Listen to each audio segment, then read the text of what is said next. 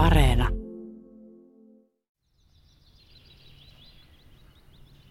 Pidätkö sä minua hirviönä, kun mä harrastan kalastusta ja, ja, ja metsästystä ja syön kalaa ja riistaa? En missään nimessä. Ja, ja jo ihan se mun lapsuus siellä maaseudulla, niin sehän olisi ollut mahdotonta, jos mä olisin pitänyt kaikkia kalastajia ja metsästäjiä hirviöinä, koska heitä oli kaikkialla mun ympärillä. Mä haluan puhua käytänteistä ja kritisoida käytänteitä ja tiettyjä tapoja kohdella eläimiä, mutta en niinkään niitä ihmisiä siellä takana. Mutta sen mä sanoisin, että ehkä sä voisit miettiä, mitä se eläimille teet.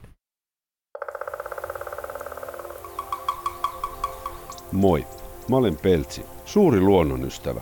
Tässä podcastissa mä selvitän, mitä muut luonnosta ajattelevat ja mitä se heille merkitsee. Tämä on Peltsin podcast. Tervetuloa mukaan.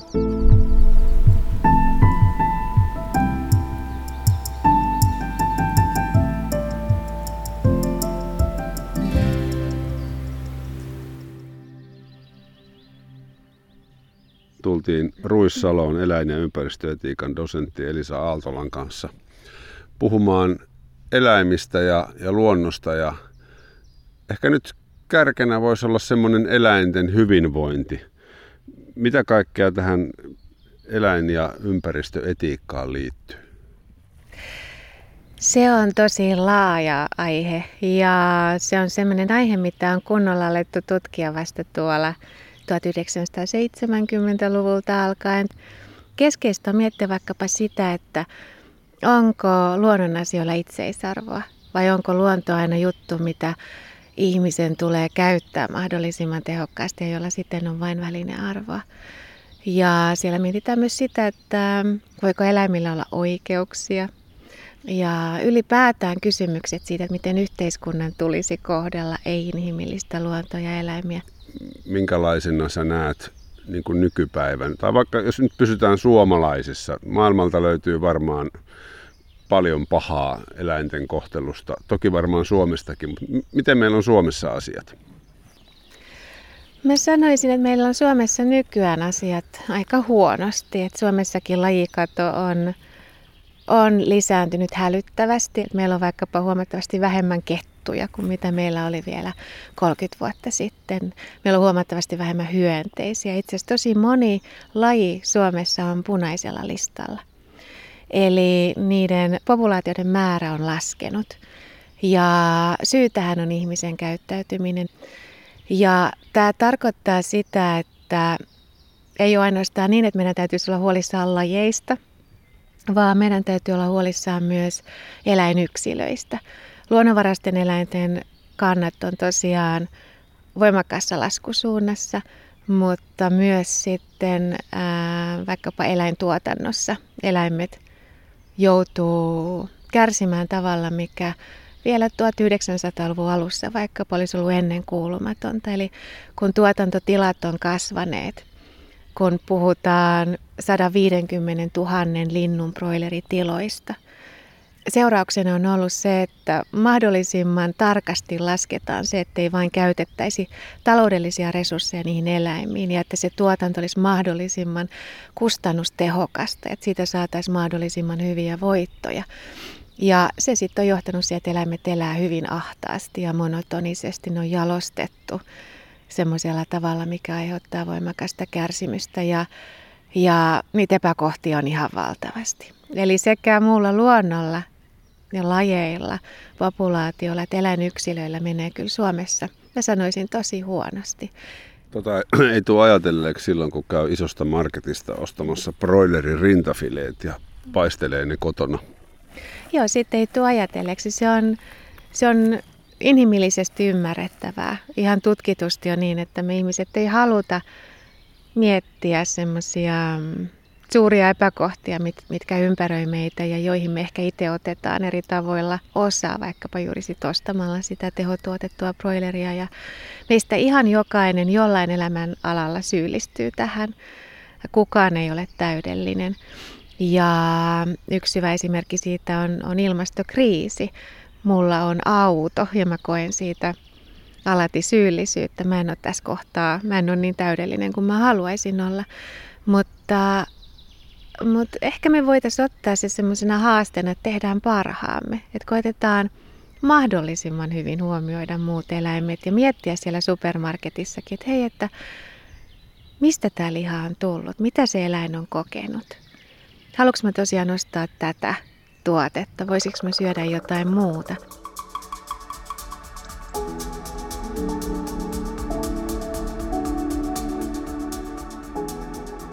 Se markkinatalouden tuoma ohjaavuus on niin suurta, että sitten kaikkia niitä, jotka jotka haraa vastaan tai haluaisi, että me kuluttaisi niin paljon ja haluaisi eläinten hyvinvointia, niin niitä sitten joissain piireissä katsotaan kieroon. Voin kuvitella, että säkin saat tietynlaista palautetta työstäsi. Jep, ja se, se että, että nostaa esille näitä eettisiä niin, niin. kysymyksiä niin. ja muistuttaa siitä, että muuta luontoeläimiä tulisi kohdella mahdollisimman hyvin niin sehän on ristiriidassa usein tämän nykyisen elämäntavan kanssa. Ja silloin ihmisiä saattaa joitakin ihmisiä kiukuttaa, koska he haluaa pitää kiinni siitä elämäntavasta ja siihen tulee joku muistuttamaan niistä epämukavista mm. asioista. Ja kyllä mä välillä saan aika, aika tota rajuakin palautetta ja, ja sitä on tullut vuosien varrella aina säännöllisesti, mm, mutta toisaalta mä saan myös tosi paljon hyvää palautetta ja ihmiset raportoi, että he on huojentuneita siitä, että joku puhuu eläinten puolesta ja, ja tekee sitä omilla kasvoillaan, että se ei ole pelkästään järjestöt, jotka tekee sitä, Joo. vaan että sitä tekee myös yksittäinen tutkija ja, ja mä ajattelen, että tämä kertoo siitä, että me kaikki tiedetään jollain tasolla. Myös se paatuneen tyyppi, joka ei millään haluaisi ajatella näitä ja alkaa raivota mulle somessa, niin myös se tietää jollain tasolla, että ei tämä voi olla oikein. Että että meidän nykyinen luonto- ja eläinsuhde oikeastaan on semmoinen virtahepo olohuoneessa, mistä ei haluta puhua, mutta kaikki kuitenkin näkee sen siinä. Jos me halutaan muuttaa kurssia ennen kuin on ihan liian myöhäistä, jos me halutaan tehdä jotain tälle nopeasti lämpenevälle ilmastolle ja sille, että meidän luonnonvaraiset lajit ja, ja populaatiot on vaarassa. Ja jos me halutaan tehdä jotain sille valtavalle kärsimykselle, mitä eläintuotanto aiheuttaa, niin nyt täytyy toimia. Ja nyt täytyy puhua näistä vaikeista aiheista ja nostaa se virtahepo sit siihen pöydälle. Nyt mä en nosta kissaa pöydälle, vaan mm-hmm. Vähän isompi ongelma. Joo, kyllä itse on ollut niin kuin aina sitä mieltä, että ihminen on niin ahne loppujen lopuksi, että jos ei ole vastavoimia, niin että tuhotaan tai oltaisiin tuhottu jo tämä maapallo, jos ei olisi, olisi erinäköisiä luonnon ja, luonnonsuojelu- ja eläinsuojelujärjestöjä tai ihmisiä, jotka havahtuu ajattelemaan asiaa toisin. No, miten sä näet, sit, näetkö sä mitään valoa? Me ollaan nyt tässä viime vuodet on puhuttu kasvisruokailun lisääntymisestä ja siitä, että lihansyöntiä tarvitsisi vähentää. Onko se ollut vain puhetta vai onko suomalaisessa kulutuksessa tapahtunut mitään sen suuntaista, että sulle tulisi paremmat yöunet? No on tapahtunut viime, viime vuosina myönteisiä muutoksia, vaikkapa sianlihan kulutus on, on viimein lähtenyt laskuun. Valitettavasti sit osa ihmisistä kääntyy sen broilerin puoleen, mm. eli ajattelee, että se olisi jotenkin vähemmän ongelmallista se broilerin lihan ää, syöminen. Niistä kuulee paljon, että mä olen vähentänyt punaista lihaa, mutta sitten kuitenkin ne rintafileet lötköttää mm. siinä pöydällä. Joo, ja tässä näkyy se, että meidän empatia on usein aika puolueellista, eli ihan tutkitustikin ihmiset kokee enemmän empatiaa nisäkkäitä kohtaan ja mieluusti vielä vähän niin kuin oman kokoisia nisäkkäitä kohtaan tai sitten suloisia nisäkkäitä kohtaan. Ja ja sitten muut eläinluokat, kuten vaikkapa linnut, jää helpommin sinne ulkopuolelle. Ja sitten valitettavasti on niin, että, ja tätäkin on tutkittu, että jostain syystä, tai no liittyen ihan markkinointiin, kyllä se syy tiedetään, niin, niin broilereita ei jopa mielletä linnuiksi ollenkaan. Eli että ne on tämmöistä eläinaineista ja broilerituotantokin puhuu eläinaineksesta, jota prosessoidaan. Ja siellä halutaan unohtaa se, että se liha tulee kognitiivisesti tosi kyvykkäistä ja hämmentävän älykkäistä eläimistä. Broilereiden mieltä on tutkittu ja, ja ne on paljon älykkäämpiä kuin vaikkapa koirat. Niillä on vähintään 24 erilaista merkkiääntä toisilleen. Niillä on tosi tehokasta kommunikaatiota muistamista päättelykykyä. Ne on tosi hyviä loogisessa päättelyssä vaikkapa. Ja joissain tehtävissä broilerit päihittää myös kädelliset. Ja on aika kurjaa, jos mä käytän näin niin kuin maltillista termiä tässä, että, että näin älykkäitä olentoja kohdellaan ikään kuin ne olisi vain aineesta. Ja tämä johtuu siitä, että markkinointi opettaa meitä ajattelemaan näin. Ja just tämmöisiin kohtiin mä haluan sitten tuoda hiukan sitä eläinten ääntä ja muistuttaa siitä, että hei, nämä on, nämä on älykkäitä yksilöitä. Jos sä et halua syödä sitä koiraa tai laittaa sitä ahtaaseen häkkiin tai suureen halliin, missä on 150 000 muutakin koiraa, niin miksi me tehdään tätä kanoille? Joo, tämä on, tämä on hyvä kysymys ja tämä on, tämä on iso kysymys. Mä itse jotenkin on, on tullut ajatelleeksi niin eläinten kyvystä ajatella tai niiden älystä oman kotikoiran kautta, että, että sitähän tietysti aina perheessä mietitään jatkuvasti, että mitäköhän toikin tuossa mahtaa pohtia. Mutta sitten kun se laajennetaan, niin kun nyt puhut broilereista ja, ja tota, kerrot, että, että nekin on niin kuin älykkäitä ja jopa älykkäämpiä kuin koirat, niin se, sehän on niin aika mullistava ajatus, jos sitä aletaan miettiä näin niin koko kansan näkökulmasta. Ihmisillä on taipumus vähätellä tuotantoeläinten mieltä ylipäätänsä. Tälle on annettu tieteellinen termi nimeltään dementalisaatio ja sitäkin on tutkittu ja havaittu, että ihmiset arvioi alhaisimmiksi niiden eläinten mielen, joita he syö eniten. Ja tällöin se eläinten mielen vähättely palvelee sitä omaa halua totta kai kuluttaa tätä eläintä ja unohtaa samalla moraalikysymykset. Eli, eli silloin ei tarvitse miettiä sitä, että miten se eläin joutuu elämään ja mitä se koki elämänsä aikana ja joutuuko se kohtaamaan kärsimystä. Tämä on mulle semmoinen ihan kutsumus, että mä haluan puhua mahdollisimman paljon siitä, että eläimilläkin on mieli ja että sillä on eettisiä seurauksia sen suhteen, miten eläimiä tulisi kohdella.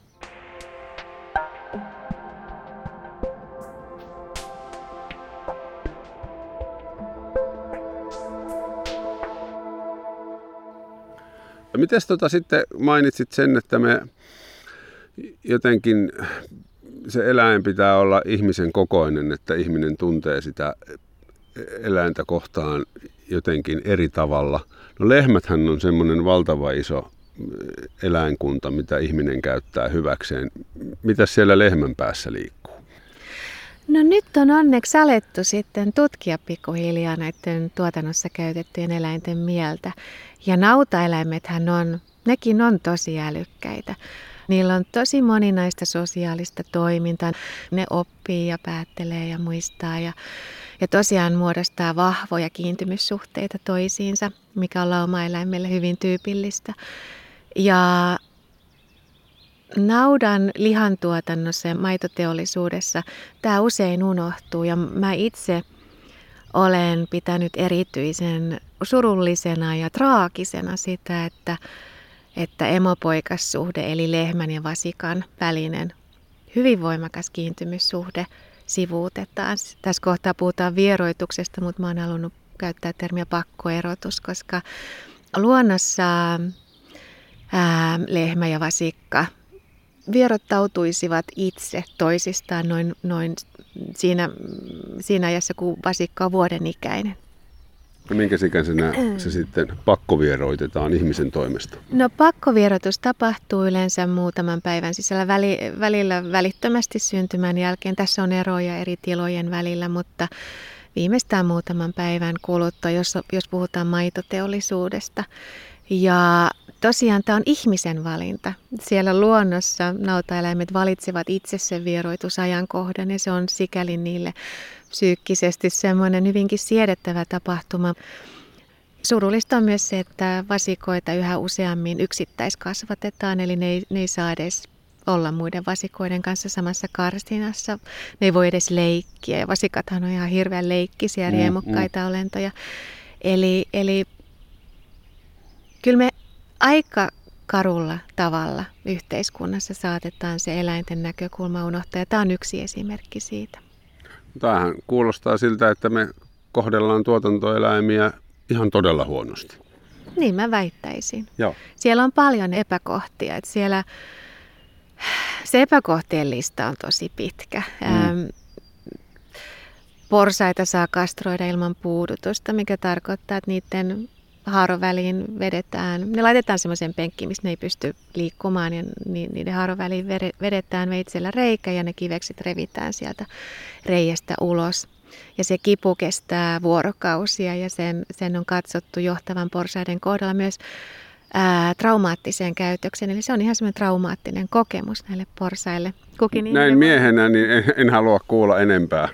Joo, että kukin voi miettiä, että mitä, mitä, me ei ikinä sallittaisi tätä koirien kohdalla tai kissojen kohdalla. Miksi me sallitaan tätä jo lainsäädännön tasolla el, tuotantoeläinten kohdalla. Eläinten hyvin ahdas häkkikasvatus, vai myös, myös niin sanotut virikehäkit kananmunan tuotannossa on hyvin ahtaita ja yhtä kanaa kohti on noin paperiarkin verran tilaa.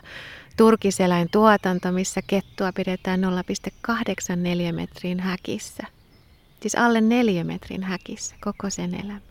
Joo, turkistarhauksesta, sehän on saanut tiedotusvälineissä ja julkisessa keskustelussa jonkun verran tilaa ja ymmärtääkseni aika iso osa ihmisistä olisi valmis senkin tuosta pikkuhiljaa lopettamaan, mutta noista tuotantoeläimistä ei ole kyllä, ei ole kyllä hirveästi juttua kuulunut, ellei pengo esimerkiksi teikäläisen haastatteluita.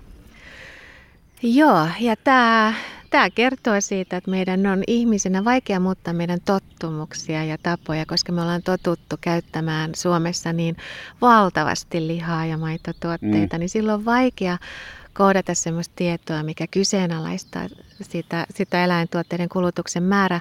Mutta sehän ei ole hyväksi terveydelle. Vähintäänkin sitä pitäisi kohtuullistaa terveyden kannalta. Se ei ole hyväksi luonnolle. Se on yksi suurimpia ilmastokriisin syitä mutta se ei ole myöskään hyväksi eläimille. Ja tästä nyt olisi aika viimein puhua. Ja mä haluan vielä korostaa sitä, että ei se lopulta ole niin vaikeita niitä tottumuksia, mutta että se kirpasee hetken, mutta sitten on parempi olla. No tässä tietysti pitää sitten kysyä, että miten dosentti itse hoitaa oman ravitsemuksensa? No dosentti on vegaani ja, ja mä oon ollut nyt parikymmentä vuotta vegaani ja sitä ennen mä olin pitkään kasvissyöjä ja se oli aika semmoinen radikaali juttu, koska mä kasvoin pienessä maalaiskylässä, missä oli paljon eläintuotantoa ja metsästystä ja, ja oletus oli se, että totta kai ihmisen pitää lihaa syödä. Et mulla oli, oli niin kuin aikamoiset sosiaaliset paineet siihen, että mäkin olisin lihansyöjä, mutta mä, mä sitten varhaisteininä päätin, että perhänä nyt se loppuu. Ja, ja sitten, sitten ää, opiskeluaikoina ryhdyin vegaaniksi. Mutta mä haluan painottaa sitä, että tämmöiset niin kuin suuret liikkeet ei ole aina välttämättömiä kerralla. Että ihminenhän voi vaikkapa valita pitää edes yhden päivän viikossa, milloin hän syö kasvipohjaisesti ja katsoa, että mihin, mihin siitä voisi edetä. Lihankulutuksen vähentäminen jo on hyvä askel. Joo, mä kuulin jonkun tutkijan sanovan, että se semmoinen kaikista ympäristöystävällisin ruokavalio voisi koostua niin kuin laajasta kasvisruokavaliosta yhdistettynä silakkaan ja särkikalaan, joka olisi pyydetty vaikkapa Itämerestä tai kotimaisista järvistä.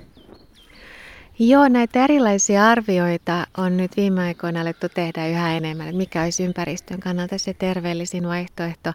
Mä tietysti tuon tähän sitten aina sen eläineettisen näkökulman mm-hmm. myös, eli, eli tota, joudun nyt vaivaantuneena sanomaan kokeneelle kalastajalle, että myös niillä kaloilla on se mieli ja sen takia mä itse toivoisin, että me ei, niin, että mä itse peräänkuulutan sitä mahdollisimman kasvipainotteista ruokavaliota. Joo. Joo, mä olinkin tulossa siihen, että, että pidätkö sä minua hirviönä, kun mä harrastan kalastusta ja, ja, ja metsästystä ja syön kalaa ja riistaa? En missään nimessä ajattelisi, että olet hirviö, mutta sen mä sanoisin, että ehkä sä voisit miettiä, mitä se eläimille teet. Mietin ilman muuta, siis sanotaan, että tämä keskustelu on sen verran kuitenkin julkisesti virinnyt, että, että joka kerta kun lähtee kalareissulle, niin, niin kyllä se niin kuin mielessä käy. Joo, se on hyvä. Se on erinomaista, koska se on myös älyllisesti rehellistä ja realistista. Sitä vaan ei voi enää kiistää, etteikö kaloillakin olisi kyky tuntea tai etteikö niilläkin olisi kognitiivisia kykyjä. Että se sellainen tutkimus, mikä aikoinaan väitti, että kala ei tunne mitään ja, ja niin edespäin, niin se on nyt osoittautunut hyvin hataraksi. Ja valtaosa kalatutkijoista, jotka siis tutkii kalojen mieltä, on sitä mieltä, että siellä, siellä on ihan niitä samoja kykyjä kuin nisäkkäissä ja linnuissa. Eli sielläkin on, on sitä päättelykykyä, siellä on kipukykyä, Tätä on nyt tutkittu huomattavan paljon ja todettu, että kyllä se nyt vaan on niin, että kalatkin tuntevat kipua.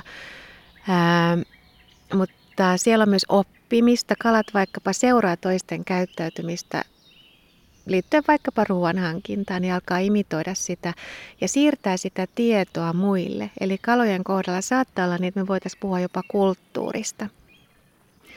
Ja sitten on havaittu, että kalat pystyy, riippuen lajista, saattaa myös tätä, pystyä kiintymään toisiinsa. Eli kalat saattaa haluta hengata tietyn kalayksilön tai tiettyjen kalayksilöiden vierellä siinä parvessa. Eli myös siellä tapahtuu tämmöistä niin kuin pondaamista, mikä on yleistä, yleistä erityisesti nisäkkäiden ja lintujen ja ehkä monien muidenkin eläinluokkien kohdalla. Mutta tämä kaikki on hirveän hämmästyttävää. En mäkään olisi luullut vielä joitain vuosia sitten, että kalat on näin älykkäitä tyyppejä. Mutta kyllä se vaan on niin, että kannattaa kuunnella tutkimusta ja on hyvä, että tätä tutkimusta tehdään ja Tämä tarkoittaa sitä, että jos me halutaan olla älyllisesti rehellisiä, niin ei voi enää sivuuttaa kalojen mieltä. Joo, siis tota, toihan tarkoittaa sit myös sitä, jos kun tuo tutkimus tuossa tuota, lisääntyy ja meidän ihmisten tieto kaloista lisääntyy paljonkin, niin sitä huomaa, että mehän tehdään paljon asioita väärin. Kalastuksen yhteyteen liittyy ihan valtavasti paljon paljon muutakin kuin vain se, että kalastetaan kaloja ihan puhtaasti meidän ravinnoksi. Tämähän on tämä kaikki kalastusmatkailu perustuu myös niin kuin ihmisen saamaan hyvään oloon siitä itse tapahtumasta. Tämä on hirveän hyvä pointti. Hyvä, että sä toit ton esille. Sekä metsästyksen että kalastuksen kohdallaan on paljon myös muuta kuin semmoista tarve tappamista. Mm. Ja toki mäkin, jos mulla ei olisi mitään muuta ravintovaihtoehtoa, niin kyllä mäkin luultavasti sen eläimen ampuisin, en tiedä. Voi olla, että nääntyisin sitten siellä niin, metsässä niin, nälkään, niin. mutta, mutta ajattelen, että se on eettisesti oikeutettu. Jos ei ole mitään muuta vaihtoehtoa omalle ravinnolle, niin silloin me yhtenä eläinlajina saadaan hyödyntää muita, mutta että korostan sitä välttämättömyyttä. Mutta sitten on paljon sellaista, mikä, mikä on enemmänkin vaan viihdettä ja hupia ja semmoista hupia, mikä aiheuttaa hirveästi kärsimystä. Eli Suomessakin vielä ihan liian vähän puhutaan siitä, että kalastaessa pitäisi ainakin pohtia, että miten mä tapan tämän kalan ja tehdä se mahdollisimman nopeasti ja tehokkaasti. Ja Suomessa on ihan liian vähän keskustelua siitä, että se, että jättää sen kalan vaan veneen pohjalle, niin se tarkoittaa minuuttien tukehtumiskuolemaa. Kalahan siis tukehtuu ilmassa. Mm. Siitä kyllä kalastusyhteisö puhuu paljon, että kun otetaan kala saaliiksi, niin se, se pitää tappaa välittömästi. Siitä on, on kyllä paljon keskustelua. Mutta kyllähän nämä niin kuin kalastusvälineet ja kalastusteollisuus on kehittänyt semmoisia välineitä, joissa, joissa näin ei käy. Rysät, verkot, viehekalastus, kaikessahan niin kuin, niin se kala, kala on saatu ja se on jonkun aikaa kiinni esimerkiksi suurissa silakkarysissä, niin, niin tukehtumallahan ne sinne kuolee. Hyvä kuulla, jos kalastuspiireissä puhutaan tästä kalojen nopeasta tappamisesta, koska mä en näe sitä semmoisessa arkisessa keskustelussa. Ja mä usein, kun mä kuulin Aurajoen rannalla, siinä on, on tätä, tuolla semmoinen koski, Halisten koski, siinä on paljon kalastajia. Niin mä usein katon, kun mä huomaan, että sieltä saadaan kala, että tappaako ne sen kalan ja niin usein ei käy. Että mä käyn sitten usein sanomassa, että hei tapa se kala nyt, että mä oon semmoinen ärsyttävä nainen, joka saapuu joo, joo, kertomaan. Jo. Että mä ajattelen, että semmoiset tavalliset ihmiset, jotka jo harrastajia, jotka tekee sitä välillä, niin he ei ehkä ole tästä mm. tietoisia. Mä itse pidän tosi tärkeänä sitä, että kukin omalla alueellaan, vaikka sitten olisi kalastaja tai metsästäjä, niin korostaisi sitä, että pitäisi se eläinten hyvinvointi huomioida, koska sielläkin se skaala on tosi laaja, että on ihmisiä, jotka ei välitä yhtään siitä, että mitä se eläin kokee. Ja sitten on niitä, jotka miettii myös eettisiä kysymyksiä. Ja mä toivoisin, että nämä jälkimmäiset olisivat äänekkäämpiä, koska se, se keskustelu on ehkä hyödyllisintä silloin, kun se tapahtuu siellä sisällä päin. Mm-hmm.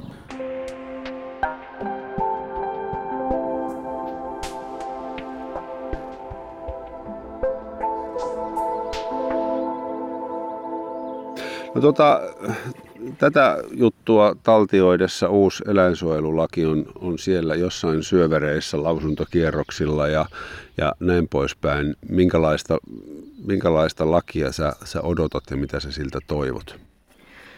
Suomeen on nyt valmisteltu monta vuotta uutta eläinsuojelulakia ja, ja se uusi ehdotus on, on nyt luultavasti etenemässä viralliseksi laiksi. Ja se valitettavasti on semmoinen, että se ei kyllä turvaa sitä eläinten hyvinvointia, mikä, minkä pitäisi olla sen keskiössä. Tämän lain nimi on laki eläinten hyvinvoinnista ja se on mun mielestä jo melkein kieroutunutta, koska se on semmoista markkinapuhetta, ää, joka vie ihmisiä harhaan, koska tämä laki ei turvaa hyvinvointia. Eli edelleen ää, saa vaikka paimakoita pitää porsitushäkeissä. Turkistarhaus edelleen sallitaan, häkkikasvatus edelleen sallitaan. Emo-poikassuhteita ei edelleenkään pyritä mahdollistamaan. Ja metsästyksen kohdalla ei huomioida eläinsuojelulähtökohta edelleenkään ollenkaan kyllin riittävästi ja vaikkapa luolapyynti on semmoinen, mihin mä todella toivoisin myös eläinsuojelulain puuttuvan, koska se on, se on semmoinen erittäin julma metsästysmuoto ja missä koiria lähetetään eläinten pesiin jopa useiden ja yleensä useiden tuntien ajaksi. Ja tämä epäkohtien lista on tosi pitkä. Aika synkän kuulunen arvio siksi olisi todella tähdellistä, että nyt kun lakia ollaan uudistettu ja sitä ollaan saattamassa voimaan, niin viranomaiset havahtuisivat, että eihän tämä nyt ole riittävää. Mm-hmm. Siihen kohdistunut kritiikki on ollut suurta ja äänekästä ja se perustuu tutkittuun tietoon ja, ja on kurjaa, että tässä laissa ei sitä huomioida. Ja nämä lainsäätäjät on itse todenneet, että he haluaa punnita taloudellisen hyödyn ja eläinten hyvinvoinnin välillä tätä tilannetta. Ja nyt se taloudellinen etu voittaa eläinten hyvinvoinnin. Ja eihän me silloin voida puhua laista koskien eläinten hyvinvointia. Se on laki eläinten pahoinvoinnista. Joo, no varmaan noin tuotantoeläimiä koskevat, kun puhuit noista erinäköisten karsinoiden ja häkkien koko asioista ja vierotuksista, niin ne liittyy varmasti vaan kaikki rahaan. Ne liittyy rahaan. Joo. Se on se armoton fakta. Siis tämä kaikki liittyy siihen, että tuotannosta on pyritty tekemään mahdollisimman teollista, mahdollisimman tuottavaa ja kustannustehokasta. Ja siinä eläinten hyvinvointi jää täysin sivuun. Ihmisillä on silti semmoinen nostalginen idylli siitä maaseudusta ja siellä olevista tuotantotiloista, missä eläimet vaeltaa kutakuinkin vapaina tuolla jossain pelloilla ja kaikki on hyvin se on, se on vain nostalgia, se on idylliä, se on mainoskuvastoa. Ja mä väittäisin, että eläinteollisuuden realiteetti Suomessa on itse asiassa hyvin synkkä ja raadollinen ja siellä on paljon pimeää. Ja siitä, siitä pitäisi keskustella, sitä pitäisi tuoda valoon. Suomen eläinsuojelulakihan ei ole Euroopan mittakaavassa ollenkaan vertailukelpoinen. Meillä on asiat paljon huonommin lainsäädännön kohdalla kuin vaikkapa Ruotsissa. Miten se voi olla niin? Mehän ollaan tämmöinen eläin- ja luontoystävällinen kansa. No sitä meille hypetetään ja samalla sama, sit se on kaikki sitä mainospuhetta. Ja se on usein teollisuuden ja talouden intressiryhmien esille tuoma mainospuhetta, mikä sitten otetaan vastaan totuutena eikä mietitä, että no hetkinen, että eihän tämä pidä paikkaansa. Ehkä jossain tiloilla ne lehmät käyskentelee siellä peloilla, mutta ne tekee sitä vain lyhyen osan vuodesta ja tosi monella tilalla ne ei koskaan pääse ulos valtaosa tuotantoeläimistä ei ikinä pääse ulos. Ja, ja nyt olisi ihan viimeisiä aikoja herätä siihen, että mikä se todellisuus on, miten eläimet ja luonto todellisuudessa voi. Koska me eletään kriisien aikakautta, on siellä lajikato ja ilmastokriisi ja eläinten todella valtava ahdinko eläinteollisuudessa. Meillä ei ole aikaa enää hukata näihin idylleihin.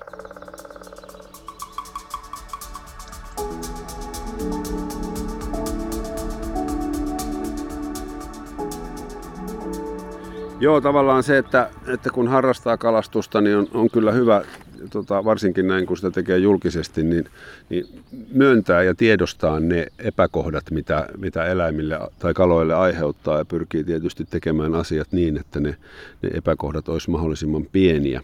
Mutta se tota, puhuttiin tuossa siitä, että, että mikä on sitten välttämätöntä tappamista ja mikä on niin sanottua huvikseen tai virkistyksen kannalta tapahtuvaa eläinten hyväksikäyttöä.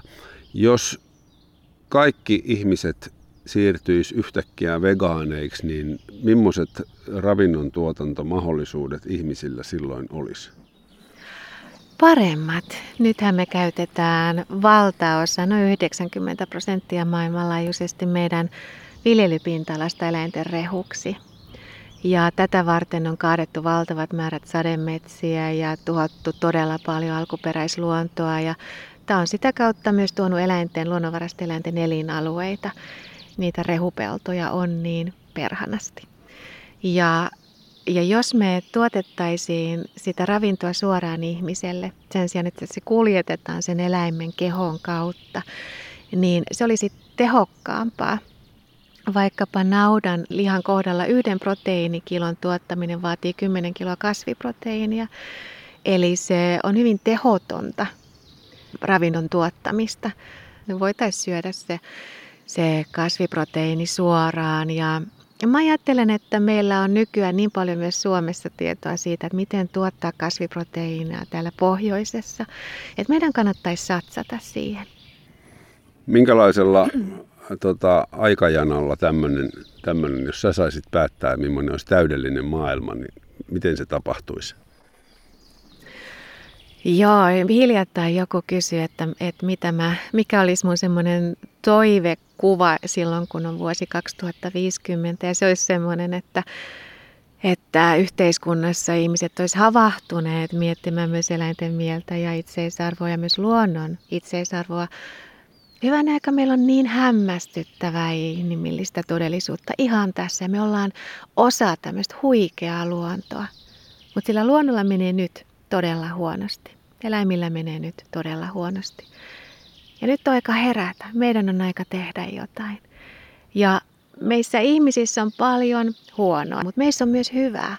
Ja mä niin joka solulla niin toivoisin, että ihmiset nyt kehittäisi sitä hyvää itsessään ja alkaisi ajatella asioita myös sen luonnon kannalta. Nimittäin hyvyyden ensimmäinen askel on se, että ei enää mieti ainoastaan itseä, vaan ajattelee myös muita. Ja tämä on meidän niin kuin ihmislajin ykköshaaste tässä hetkessä, näin mä väittäisin. Ajatella myös muun luonnon ja eläinten näkökulmaa ja etua ja hyvää. Nyt tuli kyllä melko tanakkaa tekstiä, mutta Mä arvostan sitä, että puhutaan suoraan. Tässä yhteiskunnassa on ihan liikaa semmoista kiertelyä ja kaartelua ja semmoista, että puhutaan, mutta ei sanota mitään. Et jos ollaan sitä mieltä, että joku asia huonosti, niin se on parempi kertoa se ja katsoa sitten, että minkälainen keskustelu siitä syntyy.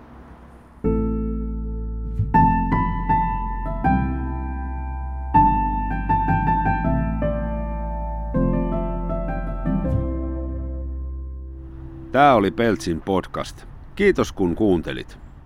Eläinten kekseliäisyyttä ja älykkyyttä pääset muuten hämmästelemään myös Ällistyttävä luonto podcastissa, joka löytyy Yle Areenasta.